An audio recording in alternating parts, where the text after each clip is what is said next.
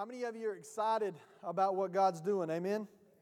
Well, this is really the fourth installment of the Vision series, uh, but it's the third time that I've talked about it. How many of you enjoyed uh, Bishop Langston last week preaching and bringing the word? Was that good? So, three or four of you enjoyed it. The rest of you enjoyed it, huh? was, it, was it all scriptural, or was there anything in there I need to go through? I hadn't heard it yet, but I told him I'd go through it and get my pen and paper out and, and uh, take notes and correct any false doctrine that was spoken. No, I'm just kidding. No, it's good. Habakkuk chapter 2, that's where we're going to begin again. Uh, begin again. Uh, that's been our text, our reference verse for this series. We've been talking about vision. And as we're going to find out, vision is very, very important, not just in the natural, but in the spiritual realm, if you don't have vision in your life from a natural perspective, you don't know where you're going. It's uh, the, you know the phrase "the blind leading the blind." There's there's a there's a uh, I can think of no more I guess disabling uh, uh, disease or something to have that would inflict your body than would be to be blind. How many of you know Jesus is the healer? He, he was the healer, is the healer, and forever shall will be the healer. Amen? But if you don't have vision, if you turned out all the lights in this room, took every light, took every glimpse of light out of here, and you weren't able to see, it'd be hard to maneuver around. It'd be hard to, to find your way to the exit if you can't see anything. Well, in life, it's the same way. In life, in the spiritual realm, what God has given us, He's given us a vision. And so if we can't see anything, then it's going to be hard for us to navigate through what God's called us to do. And so the first week we talked about what is vision. The second week we talked about how vision comes. I'm not going to take time to go through all that because I want to get to what we're getting into today. But Habakkuk chapter 2, verse 1 through 2, and you remember Habakkuk was a prophet.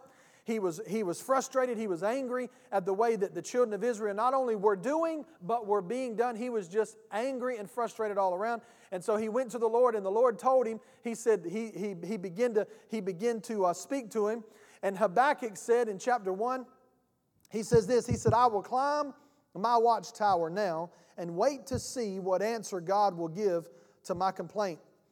And the Lord said to me, Write down, write my answer on a billboard. That's what the Living Bible translates. I love this. Write my answer on a billboard, large and clear, so that anyone can read it at a glance and rush to tell others. He said, This vision is so important that I want you to write it down and make it plain, one translation says. Write it down, make it plain, so that all who see it may run with it. And so, not just for us as a church, which we're going to get into today, and I'm going to recast the vision for what we, where we're going and what we're doing, but for individuals, if you don't have a vision written down for your life, if you don't know where you're going, you'll go anywhere. I have a friend of mine who is, uh, who is the director of Future Now Ministries, which is a ministry that goes into the public school systems and they do assemblies during the day and they encourage the students and they challenge them and they uplift them. You know, just an encouraging, stay straight, you know, follow your dreams, that kind of thing, because you can't really preach the gospel uh, in, the, uh, in the school systems. But he'll do things like, he'll say things like a wise man once said that uh, your gift will make room for you. Well, that's straight out of Scripture, but if you don't say it's out of Scripture, it's all right, you can get away with it. And so they'll say those things, and, and then they invite him back for the night service, and that's where they present the gospel. That's where they begin to share the gospel with them, and hundreds of students get saved and born again, and it's just wonderful. But one of the things he says to them, he says, if you don't know where you're going, you'll take any road. If you individually and we as a church don't know where we're going, we'll take any road and we'll go anywhere. And that's not what God intended. And so, what he said was, he said, I'm going to give you the vision. I want you to write the answer and put it on a billboard. I like that. I like that. Put it on a billboard. Why a billboard? Because all who see it, so that those that see it may run with it. And I like that translation because it says that you may see it and choose not to run with it. But there are those that are going to see the vision and they're going to go, Ooh, I like that. And they're going to run with it. Make it plain, put it on the billboard. Proverbs 29 18 says, Where there is no vision, I like the Amplified, it says, Where there is no redemptive revelation of God, the people perish. The message version says, If people can't see what God is doing, they stumble all over themselves. But when they attend to what He reveals, they are most blessed. The people that I see in my life, and I don't say this with condemnation, I'm saying this as an observation. People with no vision, they're going everywhere, they have no direction. If you have no vision, the Bible says you perish. Without vision, my people, God says, my people will perish.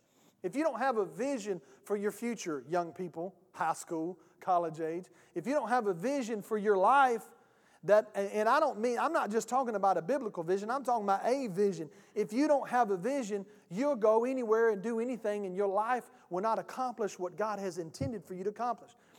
I read a statistic recently, recently that said 80% of Christians have absolutely no idea what their gift is.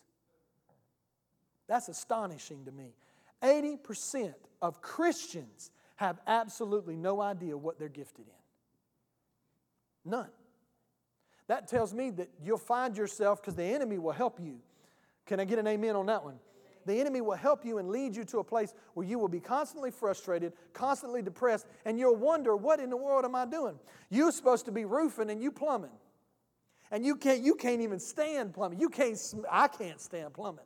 I can't handle that. I can't handle it. I don't like it. I do it if something breaks, but I don't like to do it. I won't set up my business. I, I bless God for plumbers because I wouldn't do it. I'd be like, you just sorry, you just got a clog, you just gonna have to do something. I, I couldn't help you.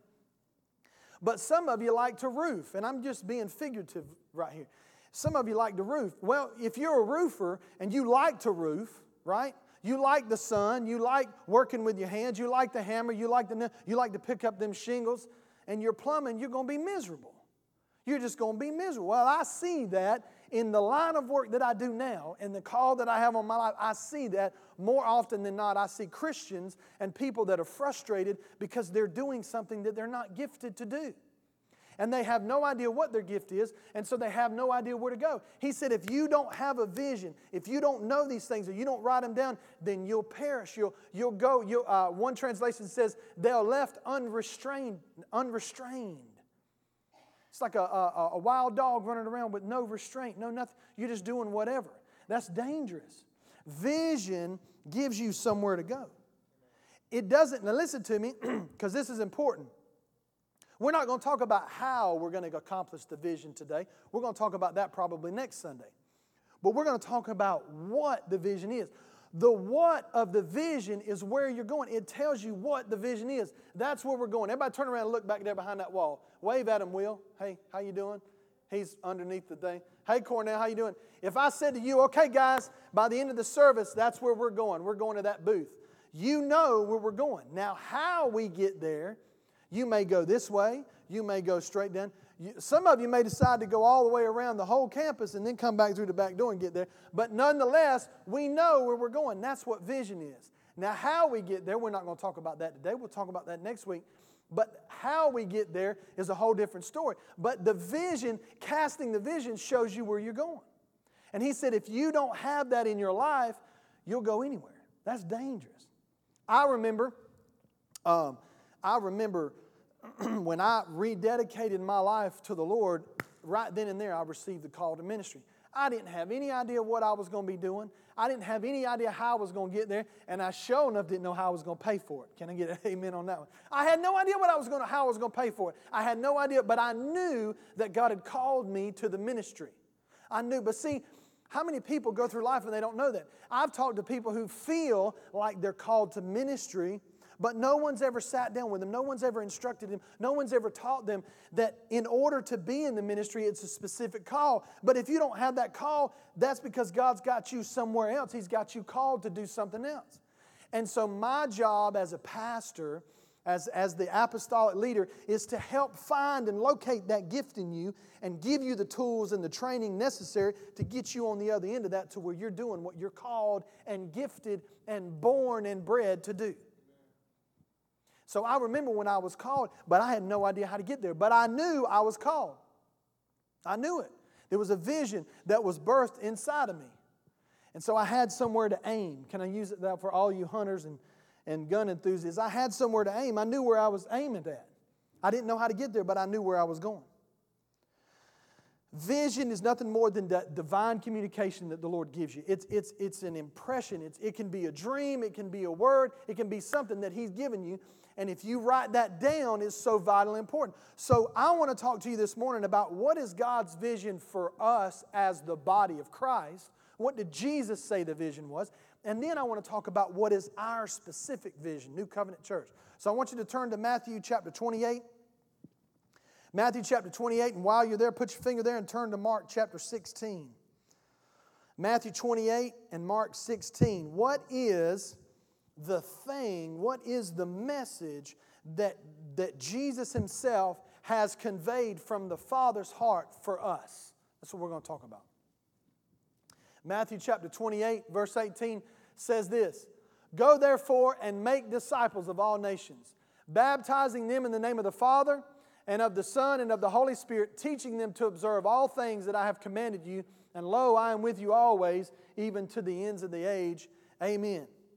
He said, Go into all the world and make disciples. Now, there are two words in the Greek for, there's one word for discipleship, but a lot of times the translators will translate a word and you got to go a little deeper. So some translations translate this particular word as teach, and the majority of the translations translate it discipleship. Well, the word for teach is this it means, uh, the word for teach is methano, which means to simply learn without any attachment to the teacher. It means to learn without any attachment to the teacher who teaches. How many, how many of you uh, had that kind of relationship with your teachers in high school? you taught, you learned, but you didn't want no relationship with them, right? That's not the word that is correctly translated here in some versions. The majority of the versions will show, if you go look in the Greek. The, the next, the second definition, or the, the definition for discipleship is this it means to learn, not only to learn, but to become attached to one's teacher and to become his follower in doctrine and conduct of life. It is really not sufficient to translate this verb as learn, but as making a disciple. So I'm going to ask you this the last words that someone says to us should probably be one of the most important things that they say to us, right? Jesus said before he left in Matthew, he said, Go into all the world and make disciples. Make followers of you. Make followers that follow your life and your conduct as you follow Jesus, make disciples. But how many times have we been how many times have we been taught? How many times have we actually done that? Now, discipleship, I want you to understand something. Discipleship is not a it's not a scary word. Discipleship, as I have come to coin the phrase, is nothing more than a relationship with purpose. It's nothing more than a relationship that's got a destination. It's, it's being purposeful with your relationship with individuals. That's all discipleship is.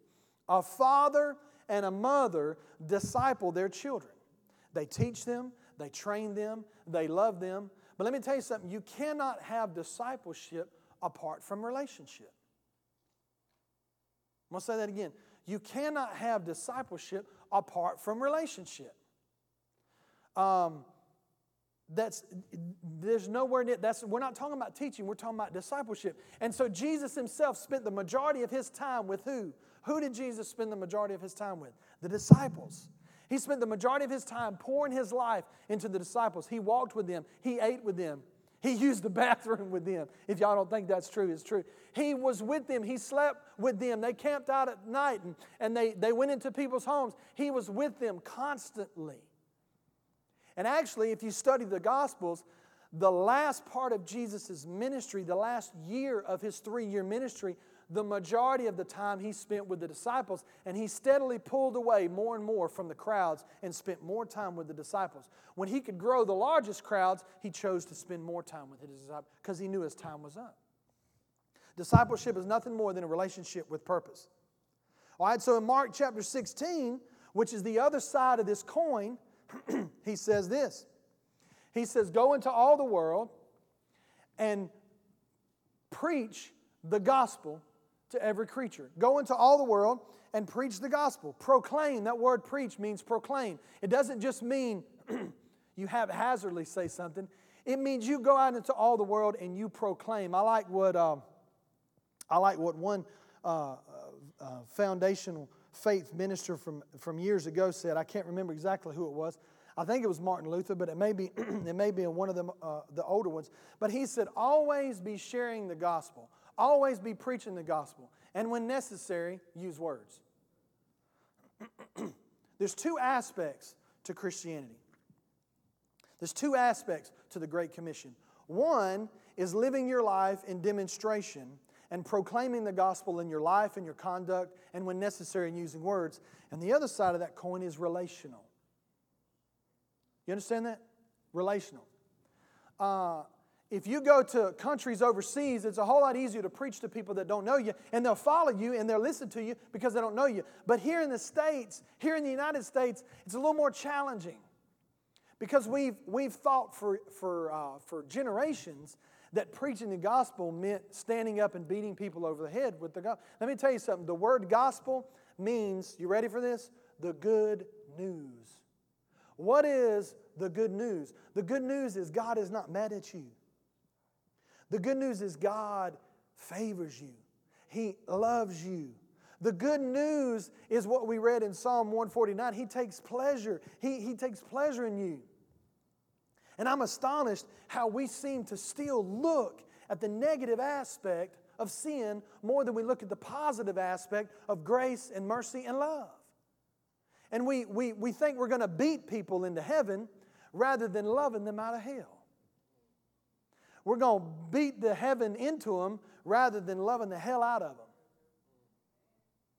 Boy, that'll preach right there, one Sister, we, we need to love the hell out of people because hell is a real place. Heaven is a real place. But we are not going to win. We're not going to win by preaching what they already do. That's like preaching to a dog and telling the dog to stop. I get more frustrated at my dog when I tell him to hush than anything else.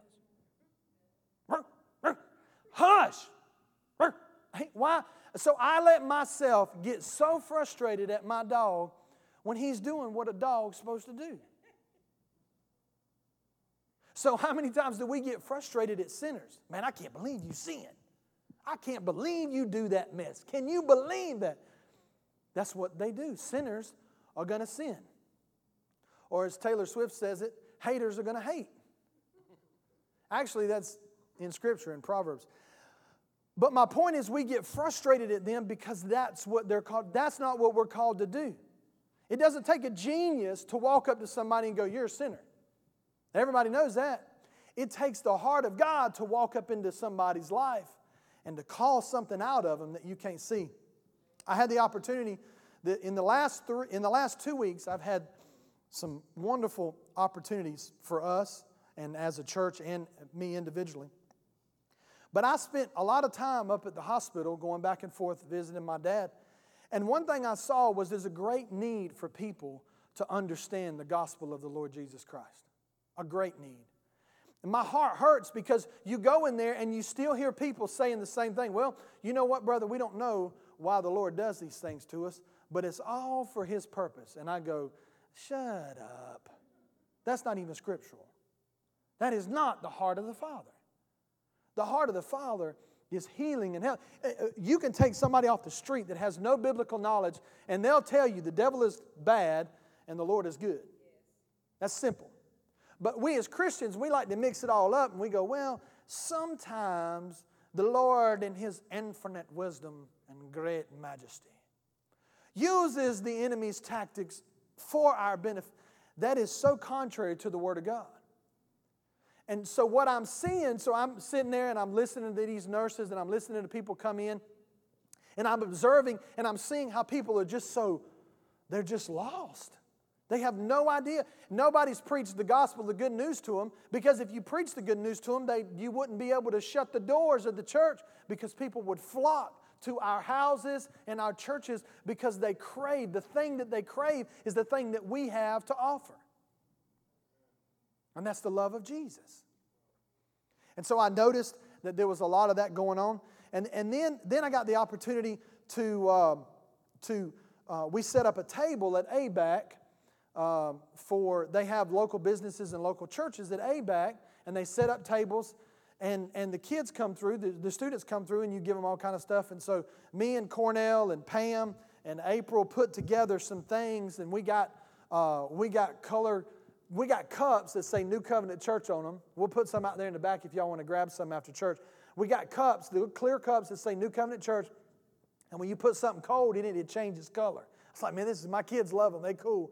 And then we made some flyers and we made some things and we, we put them all in there. We gave them candy. And it's just, you know, the last minute, boy, we're going to be ready next year, ain't we, Cornell? We're going to have big screen TVs and give away all kind. We're just going to love. And what we did was as these students walked by, they wouldn't come to the table. And I'm going, man, we got free stuff and they ain't coming. And so me and Cornell got around to the thing and we just started passing them out. Hey, here you go. We love you. We're right around the corner. If you need anything, just call it. Didn't try to preach to them, didn't try to get them born again. We just loved on them. And we, we you know, I got my radar on, Lord, what do you want to say? What do you want to do? And I would just strike up conversations with kids. And it was amazing to me. I'd go, Well, you guys from here? No, they're not from here. And I'm doing that for a purpose. Where are you from? Well, I'm from North Georgia, South Georgia. I'm from Florida. I'm, there's some from Alabama. There's some from all over. ABAC's really growing. And so we got a chance to do that and shake this. And one of the common denominators, well, oh, good, you guys are here, okay? Are you going to go home on the weekends? Because I'm, I'm, fishing, you know what I'm saying? I'm giving them enough rope.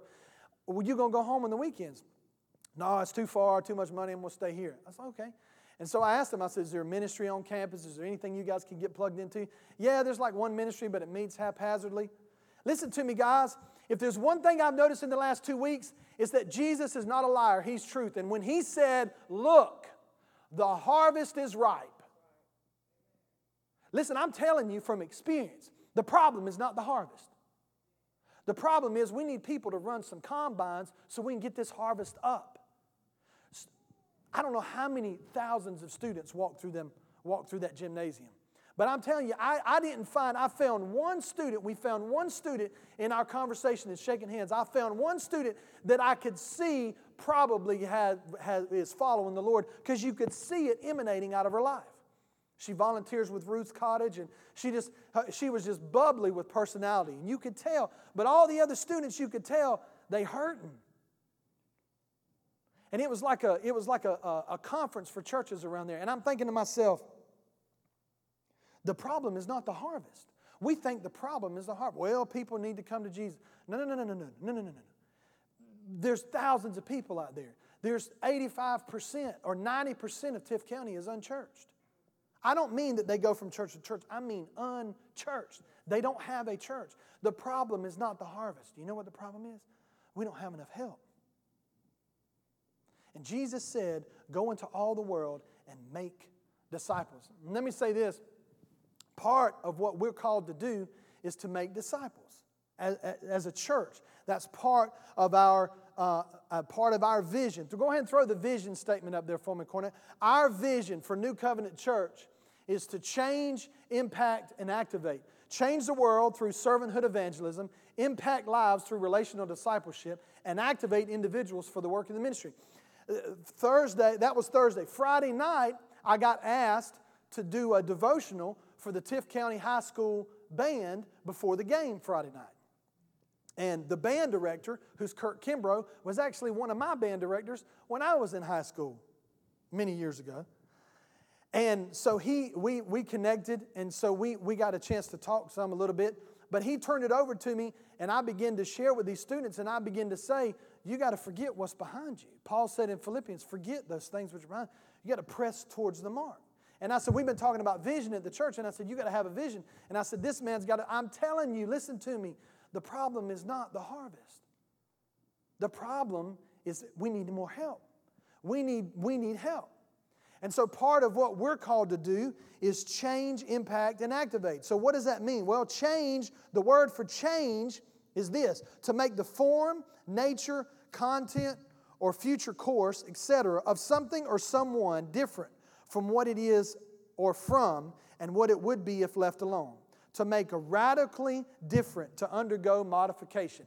The, the purpose of change in our lives for this church is to make really the nature and the content and the future course for someone different from what it is had we leave them alone. That's our call. Our call is to be servant, relational. Listen to me, relational evangelists. How many of you live? Uh, how many of you have no contact with people whatsoever during the week? The only contact you have is at church on Sundays. Anybody? Nobody.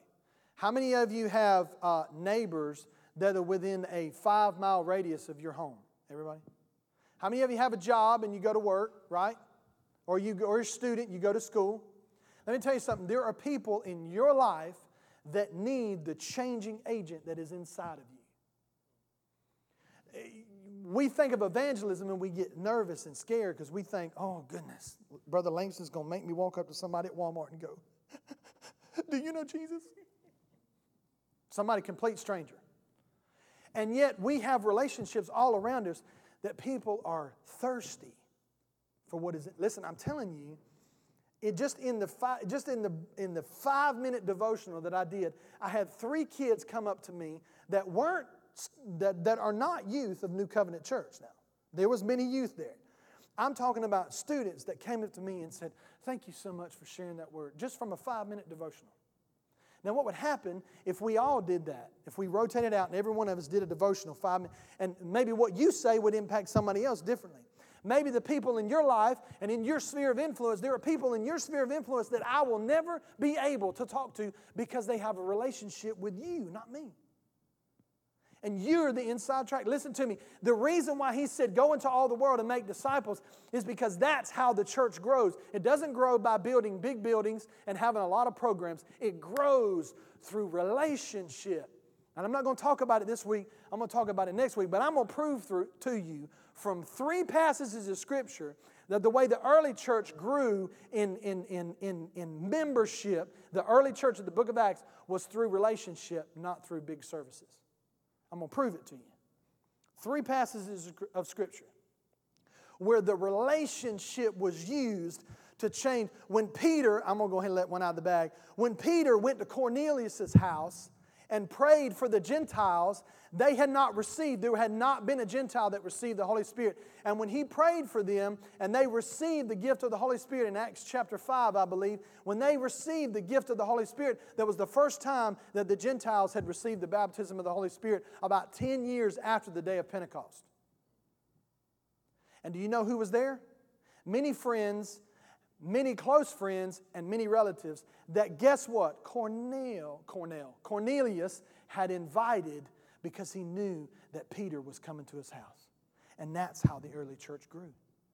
In acts the end of the second chapter it says and they grew the church grew daily because they broke bread from house to house and they met together in the synagogues and the lord added to the church daily those that were being saved. They didn't, he didn't say that they had synagogue service and breaking bread from house to house every day. He said that's two ideas of what they did. That's two aspects of what they did. The third aspect was relational, and the Lord added to the church daily. How do you add to the church daily? He adds to the church daily by you and I going out and just being the light of the world.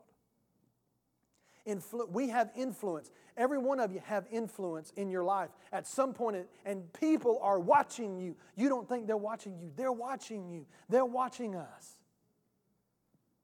And you have the greatest opportunity. We have the greatest opportunity that we've ever had in the history of the church to bring home the bacon. You understand what I'm saying? I mean, bring it on to the end zone right now, right now, because of the times that we live in, because of relationship. The next move of God is not going to start in the church, the church building.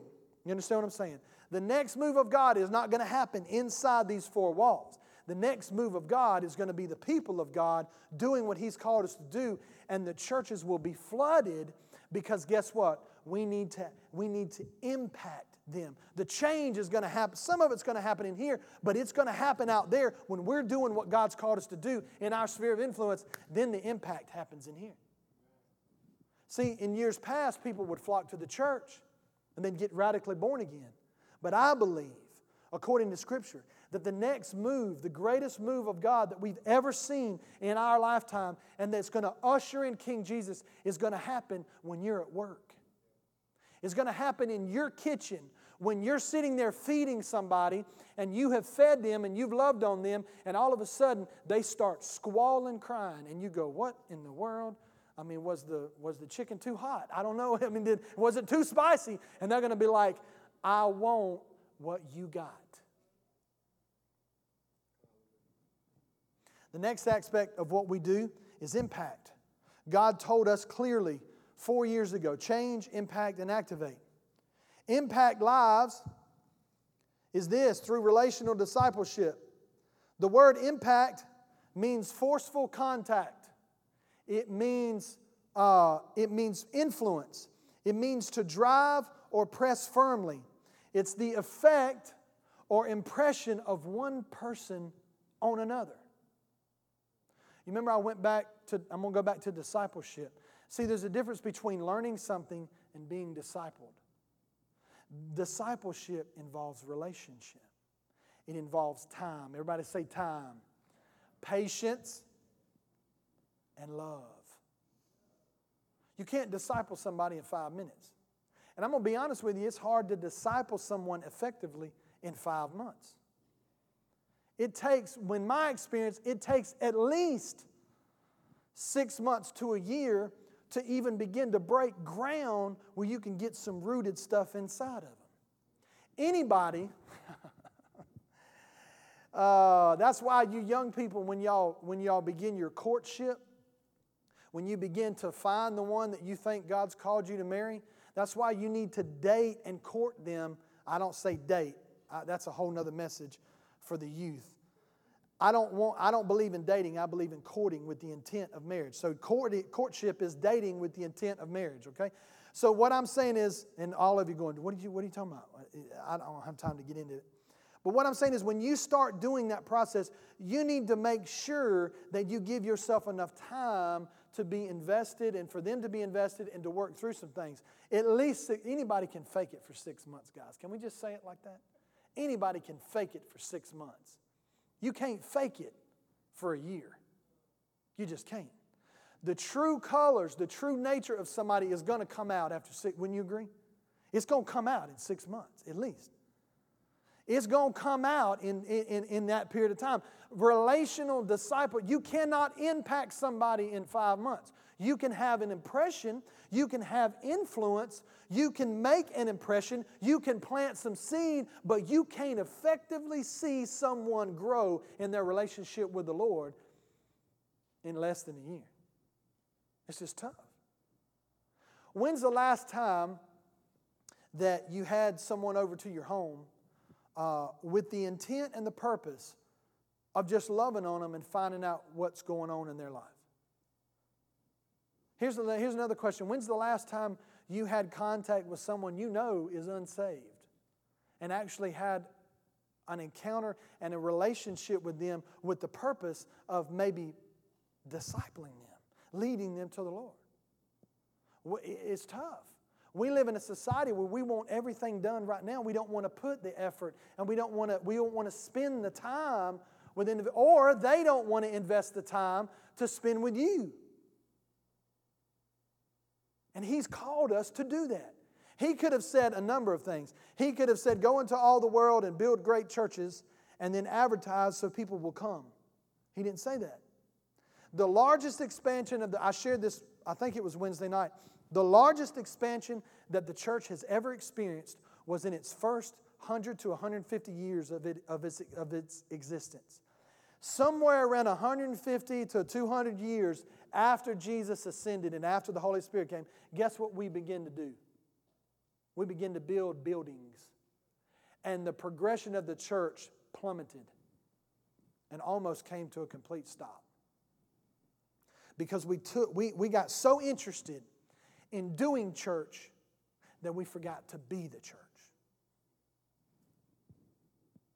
We're so busy doing church, we forget to be the church.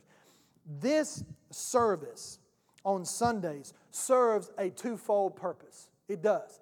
it encourages and strengthens and, and, and uh, builds up and trains the body for the work of the ministry. It's what Ephesians said.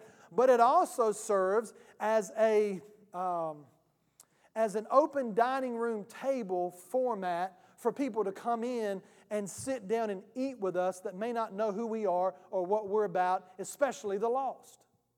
And when you think of it that way, you begin to see what God is. He said, Go into all the world and preach, proclaim the gospel. Go into all the world and make disciples. And so when we're making disciples, when we're preaching the gospel, we're doing it still through the vein of relationship. Guys, there are, the, the harvest is not the problem. The harvest is out there. People are hungry. I'm telling you, they're starving for what's inside of us. In 2 Timothy 2 2, Paul said this to Timothy. He said, he said, uh, I'm turning there, hang on. 2 Timothy 2 2, he says this.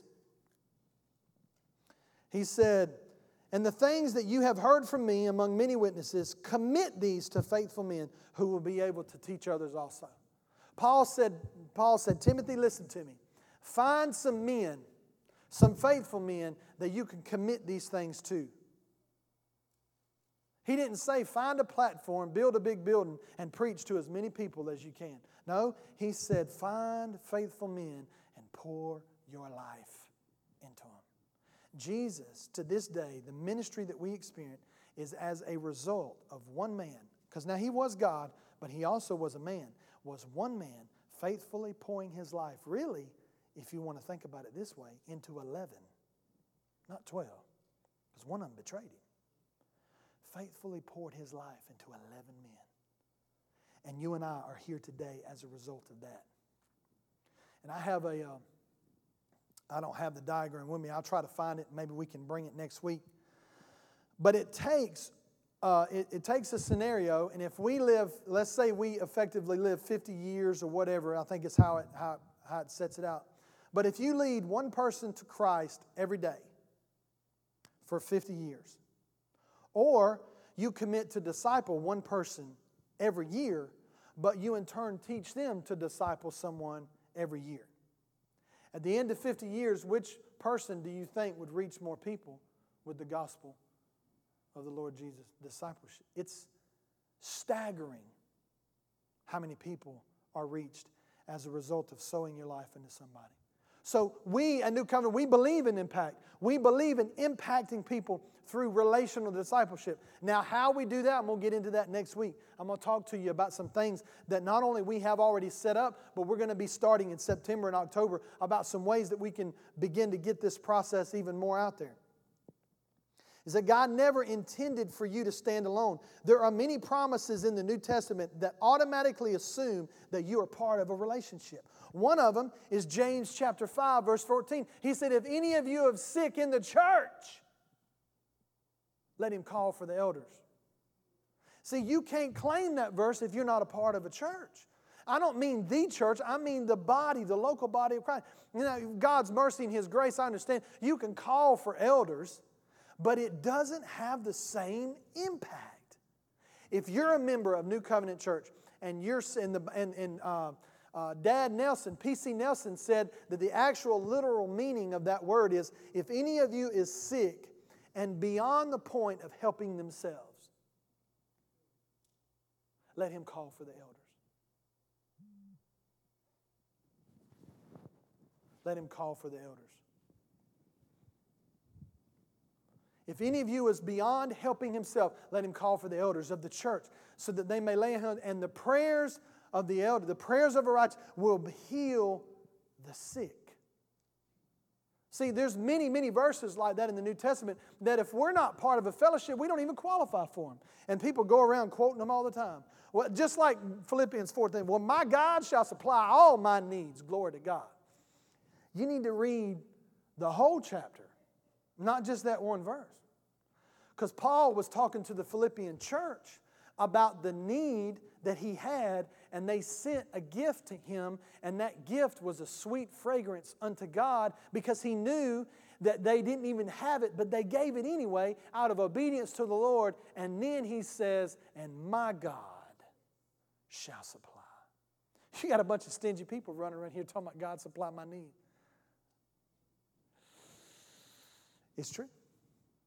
No, God's not obligated to, to, to fulfill your needs when you're not walking in alignment and in obedience with His Word.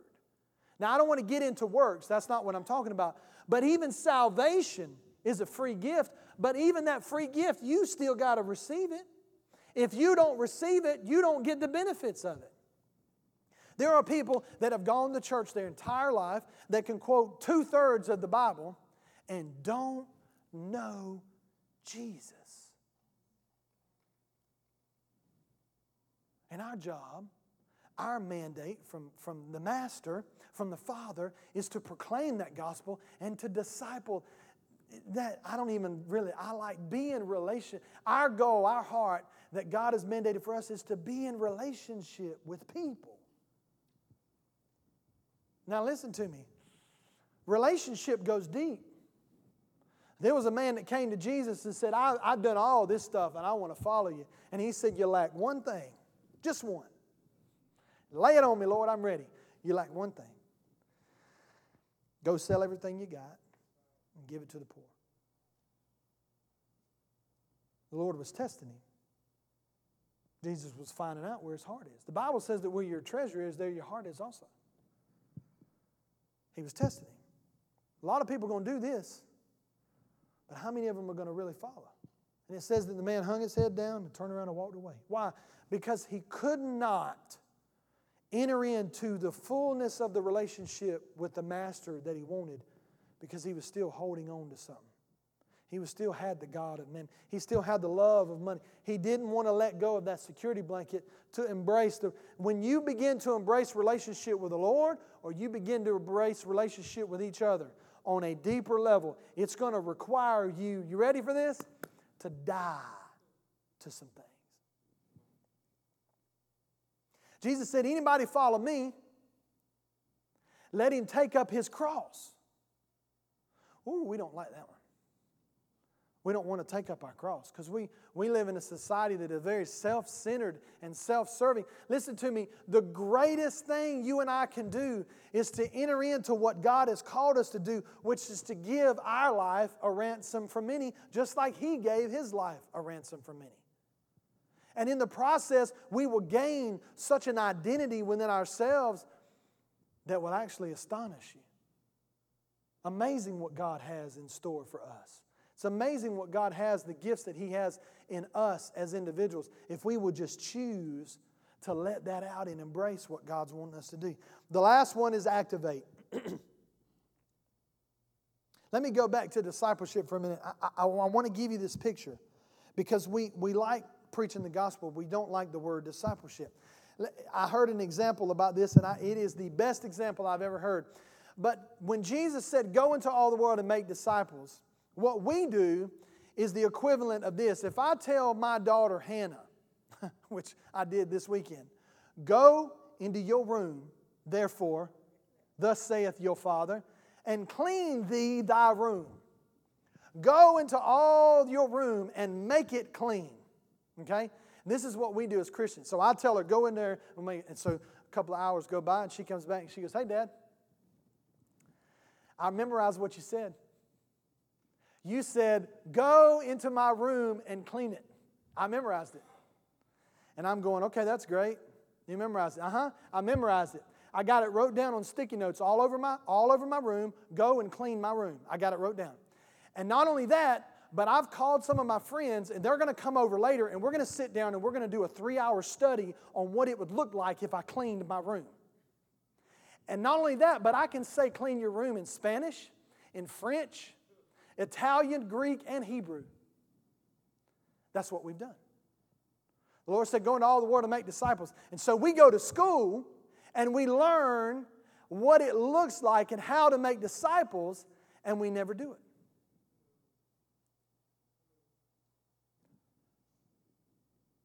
Let me tell you what discipleship is, plain and clear. Discipleship is nothing more than having that relationship and giving some direction along the way and stick with it. That's all it is. It's just sticking with it. If, if we, we sometimes, if, if I find parents that are discipling their children out of obligation, ooh, that's dangerous. If you, if you speak into somebody's life out of obligation rather than joy, there's a difference. See, you can tell, how many of you can tell the people that have taught you in school and they do it because they got to do it, because if they don't, they won't get paid? And those who have a passion to teach students. Everybody in this room knows of a teacher like that. I've got them in my life. I can remember, I can remember the teachers, or one of the teachers in particular that had that impact on my life, Miss Hall. She would teach us, she would help us during lunch, and we loved her because she taught us. And we loved her because if we were running late for class, she'd give us an excuse and let us go into class. But we had relationship. There was relate. She taught us. You can tell the difference. Well, guess what? They can tell the difference whether or not you're trying to disciple them or whether you're just trying to teach them something. Discipleship is just relationship. It's just embracing people that God has placed in your life and asking the Lord, what am I supposed to do and how am I supposed to do it with them? How am I supposed to get them from point A to point B? And then you get them to point B and you say, How are we supposed to get them to point C? And it's a process of relationship. And guess what? It takes time. It takes time. But I'm telling you, people are hungry for it. And last but not least, activate individuals for the work of the ministry. The word activate means to set in motion, make active or more active, to organize, to create, and to motivate, to propel. The problem or the, the challenge that I've seen in pastors is that pastors want to grow a big church and then they don't want to let nobody go. They don't want to let nobody go. They want to keep everybody scattered, you know, keep everybody together, don't everybody run off. But the true heart of a shepherd is to grow and build the flock and to send them out to start to have other flocks. That's the heart of, of, of really uh, the New Testament apostolic church is to have that kind of heart. And I'm telling you, it's going that direction, it's growing that way. So, our heart, our vision is to grow the church and to then send out a church. We want to have another church and another campus and another. We want to grow because the, the body, the people, the world is influenced by people. And rather than having everybody come to one location, we want to begin to send out, we want to activate. Some of you, and I say this as your pastor, I love you, but some of you have been in church for 20 years. Some of you have been in church for 30 years. And your idea of activation is coming to church on Sunday mornings and paying your tithes. And that's not the church. That's funding an organization. It's not building the kingdom.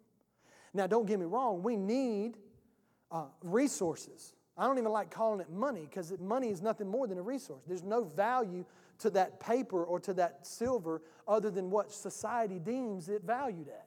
It's a resource. Horse trading is just as effective as money, it's a resource.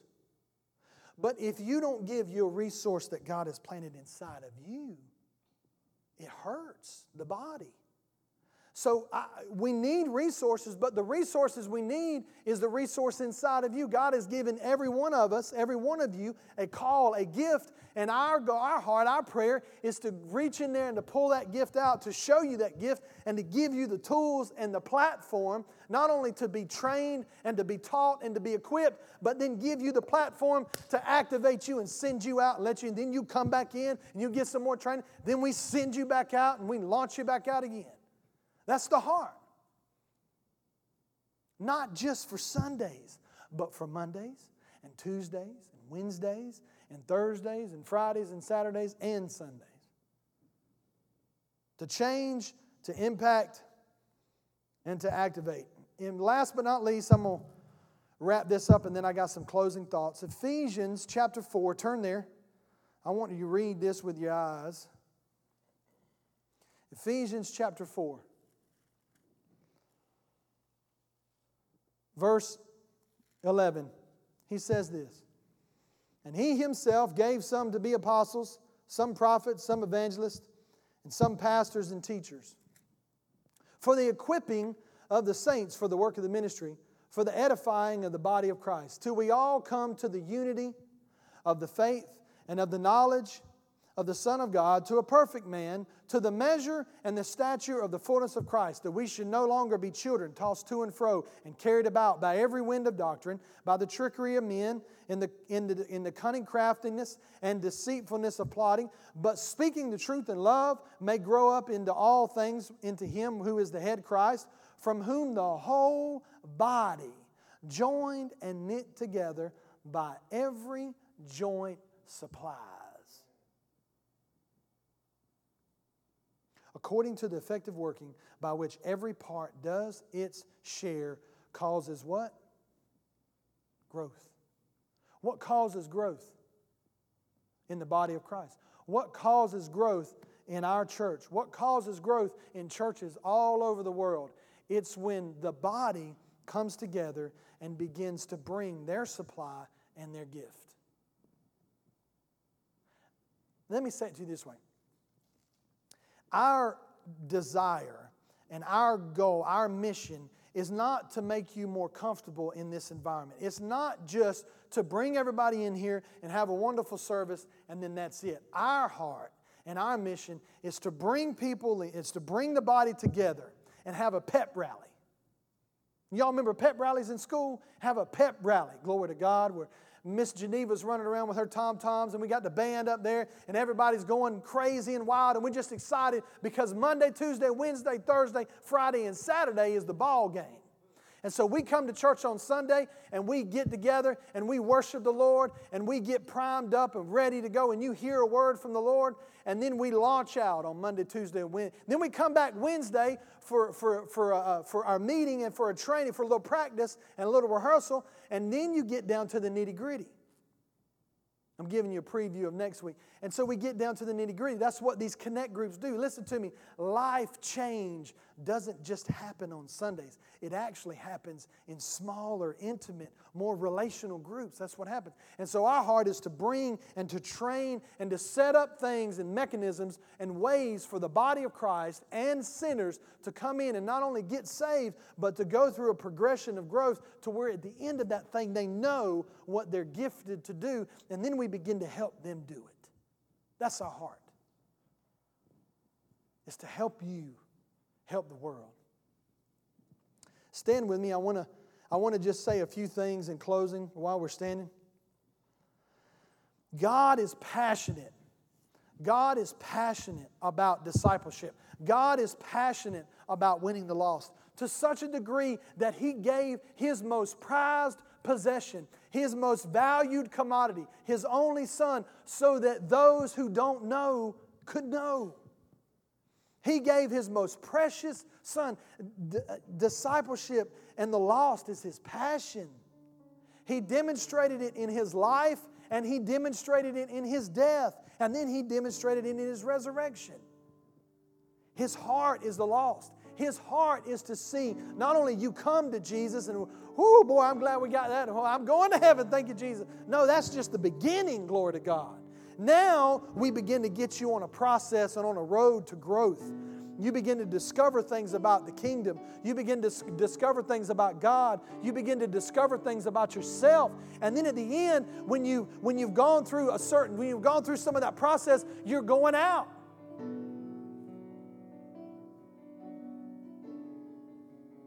Church shouldn't just be an obligation. The church has gotten to such a degree where we're, we just think we got to do something, and really, church is about just being the church.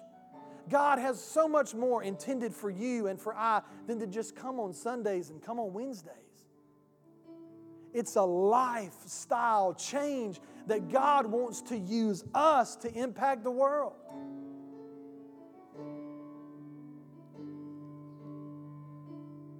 If you're not, how can I say this, Lord? I remember when I rededicated my life, and I told those students in the band that day, Friday afternoon, I told them, I said, don't look back. I remember the day that the Lord dropped that thing in my heart, and I made a decision I would never look back. And by God's grace, and by people speaking into my life and loving on me and discipling me and loving me and helping me and helping us when we got married and pray for us and be a part of our lives and disciple us. By God's grace, I can say that I have never looked back. I can say that she has never looked back. Oh, we passed up many marvelous opportunities passed up many marvelous opportunities to get depressed and to feel bad and it just ain't worth it. But I can say with confidence that I've never lost my passion for God. He desires that for all. And I'm telling you, if it were not for the grace of God, there go I. If it were not for people loving me, that's what we want to provide, and that's what we're going to provide for you and for all those that come that God's called us, is to provide that gospel, to provide that platform so that we can go out and to share that with everybody because the world craves it. See, you do, you and I do what we're passionate about. We do what we're passionate about whether it be cars or fishing or hunting or shopping or school or learning or instrumental, whatever it is, we do what we're passionate about. We, as the church, have to get back to the heart of God. I remember one of my professors in seminary is a missionary to Peru, Jim Andrews. And I remember every, just about every session we had with him, every semester, he would stand up in that beginning of the, of the semester, he would do this. He'd say, Missions is the heartbeat of God. Reaching people is the heartbeat of God. The power in the church, the Holy Spirit in the church, the music of the church, the lights of the church, the seats, the air conditioner, the heat, all of it is to invoke passion for people. It's for the lost. It's for people to come in. It's the heartbeat of God. And I'm telling you, the last two weeks I've just asked the Lord to help me with my vision, but I see it. People are hurting. And we are more concerned with things that have no eternal consequence than we do the things that have lasting consequence. And my dad sat there in that hospital and he began to cry and begin to weep because he began to realize that there's more important things in life than what we think. There are relationships in your life. People are going home and they're crying and they're, they're craving what you have, and you and I don't notice it because we're preoccupied. Last thing. In Luke chapter 15, Jesus told three stories. He told the story about the lost coin, or he told the story about the lost sheep. He tells the parable of the lost coin, and then he tells the story of the prodigal son. The story of the lost sheep was about one sheep that left the 99 and was wandering about. And Jesus said, I will leave the 99. Who would not leave the 99 to go after the one? And that one sheep, when you begin to look and you begin to study, you begin to see that that sheep was had its head down and was focused on eating and grazing and doing and just being, oh, where do I go? Bah, where do I go? Bah, there's food. Bah, and eat and eat and eat. And then all of a sudden it looks up and it's lost. Because we are preoccupied with making, uh, uh, providing a living for our family. We're preoccupied with staying well. We're preoccupied with all things. And then we're not evil. Those people are not evil, but they're lost because they're searching and they're looking, but they don't know what they're looking for. The second story was about the lost coin. And he said, hey, Which of you, there was a woman that had 10 coins and she lost one, and she searched the whole house to look for that lost coin. The coin wasn't lost on purpose, it wasn't its fault that it was lost, but it was mismanaged by its creator, it's mismanaged by its owner. There are people out there who have been abused, who have been left, who have been divorced, who have been lost, and it's not their fault. Their parents, their grandparents, their husbands, their wives, they sent them off in a direction and they're lost because they're hurting. It's not their fault, they're not evil. And the last story was about the prodigal son. This is probably the one that I think hits home for most of us more than anything. But the story of the prodigal son was he comes to his father and he said, Give me all that can I have my inheritance? Which was way out of character for that time. And his father graciously gave him his inheritance and he left and he squandered it all. But the Bible says that there came a point where he came to himself. We as the church identify with that story more than you know why? Because there's also another brother in that story. And the older brother got mad when the father set up a celebration for his son coming back. And he said, You never fixed me any fatted calf. You never throw a celebration. But if you go read that story, you'll find out that the, pro- the, the, the father divided the inheritance among them at the same time. And Jewish law, Jewish tradition, was the oldest son got two thirds, and the youngest got one third. So he had twice as much of his younger son. And that's why when he says, you could have had a party anytime you wanted to. So we as the church, we like the lost sheep. We love to preach that sermon. We like the lost coin because it wasn't their fault. But when it comes to someone who got lured away by the deceitfulness of riches and lured away by the lust of the flesh, we want to turn into the judgment squad. And we want to condemn them for living their life like that. When Jesus said in John's gospel, He said, The Son of Man didn't come to condemn the world, but to save it. And what I believe that the moral of those three stories was this Jesus said, It doesn't matter. All three of them are lost. All three of them are lost. Whether you are too consumed with everything in your life and you're lost as a goose in a snowstorm and you have no idea how to come back, or somebody mismanaged you and was not, did not care for you, did not honor you, did not help you, you're lost, or because you decided that you got lured away and you made some decisions, either way, they're lost. And Jesus said, I came to seek and to save that which was lost. Father, with every head bowed and every eye closed, we ask you today, we want the heart of God. Father, burn your heart inside of us that we have such a desire to see people come to the knowledge and the light and the revelation of the gospel that we will choose to get out of our comfort zone and step out of the aisle and walk up to that person in Publix and say, I don't know why, but I just want you to know that God loves you and I love you. Is there anything I can pray for you about?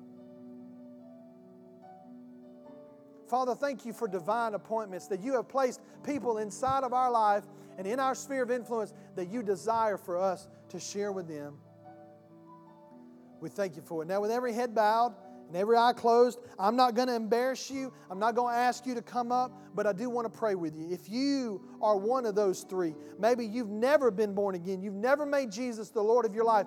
And making Jesus the Lord of your life is more than just saying, I want my ticket into heaven. It's saying, Father, I'm tired of trying to live my life and find food and go around and looking for everything. Will you help me and be my shepherd? That's all it means. Lord, I give my life to you and I'll follow you wherever you go. If that's you, I want you to raise your hand. Or maybe you're the second person. Maybe you're the one who uh, has been mismanaged, or you've been hurt, or you've been abused, or you've been neglected. And if that's you, I want you to raise your hand. And finally, maybe you're the person who has ran away. You are the prodigal son. You have turned away from the Lord, and you you want to come back. If you would, I want you to raise your hand. I want to pray with you. Just, to, just this morning. Anybody? Thank you, Lord. Thank you, Lord, for that one. Anybody else? Anybody else? All right, now look at me. I want everybody to look at me. We're going to pray it all together. We're going to all pray it together. So I want you to bow your heads and I want you to just lift your arms up to the Lord. This is nothing more than a sign of surrender. Lord, I surrender my life. Just lift your hands up to the Lord, everybody, and just say, Lord, I give you my life. I surrender my life to you. We are to live a surrendered life. Just because you get born again 20 years ago, that don't mean you don't wake up this morning, every morning, and say, Lord, here I am again. Here's my life. Take it from me. Lead me, guide me, show me which way to go. I give my life to you, and I confess that you are Lord of my life. Say that with me. Say, Jesus, you are Lord of my life, and I believe in you in the name of Jesus. Everybody said, Amen. Let's give the Lord a hand clap. Thank you, Lord, Father. Thank you, Jesus. Hallelujah. Now, listen, if that was you and you raised your hand or you didn't raise your hand, I'm not wanting to embarrass you. All I want you to do is there's a card right in front of you, in front of your seat. It's a connection card. If you'll just fill that out, and there's a little white box right back here on the back. If you'll fill it out and drop it in, and we want to send you a gift and just bless you. Amen? Amen, amen, amen.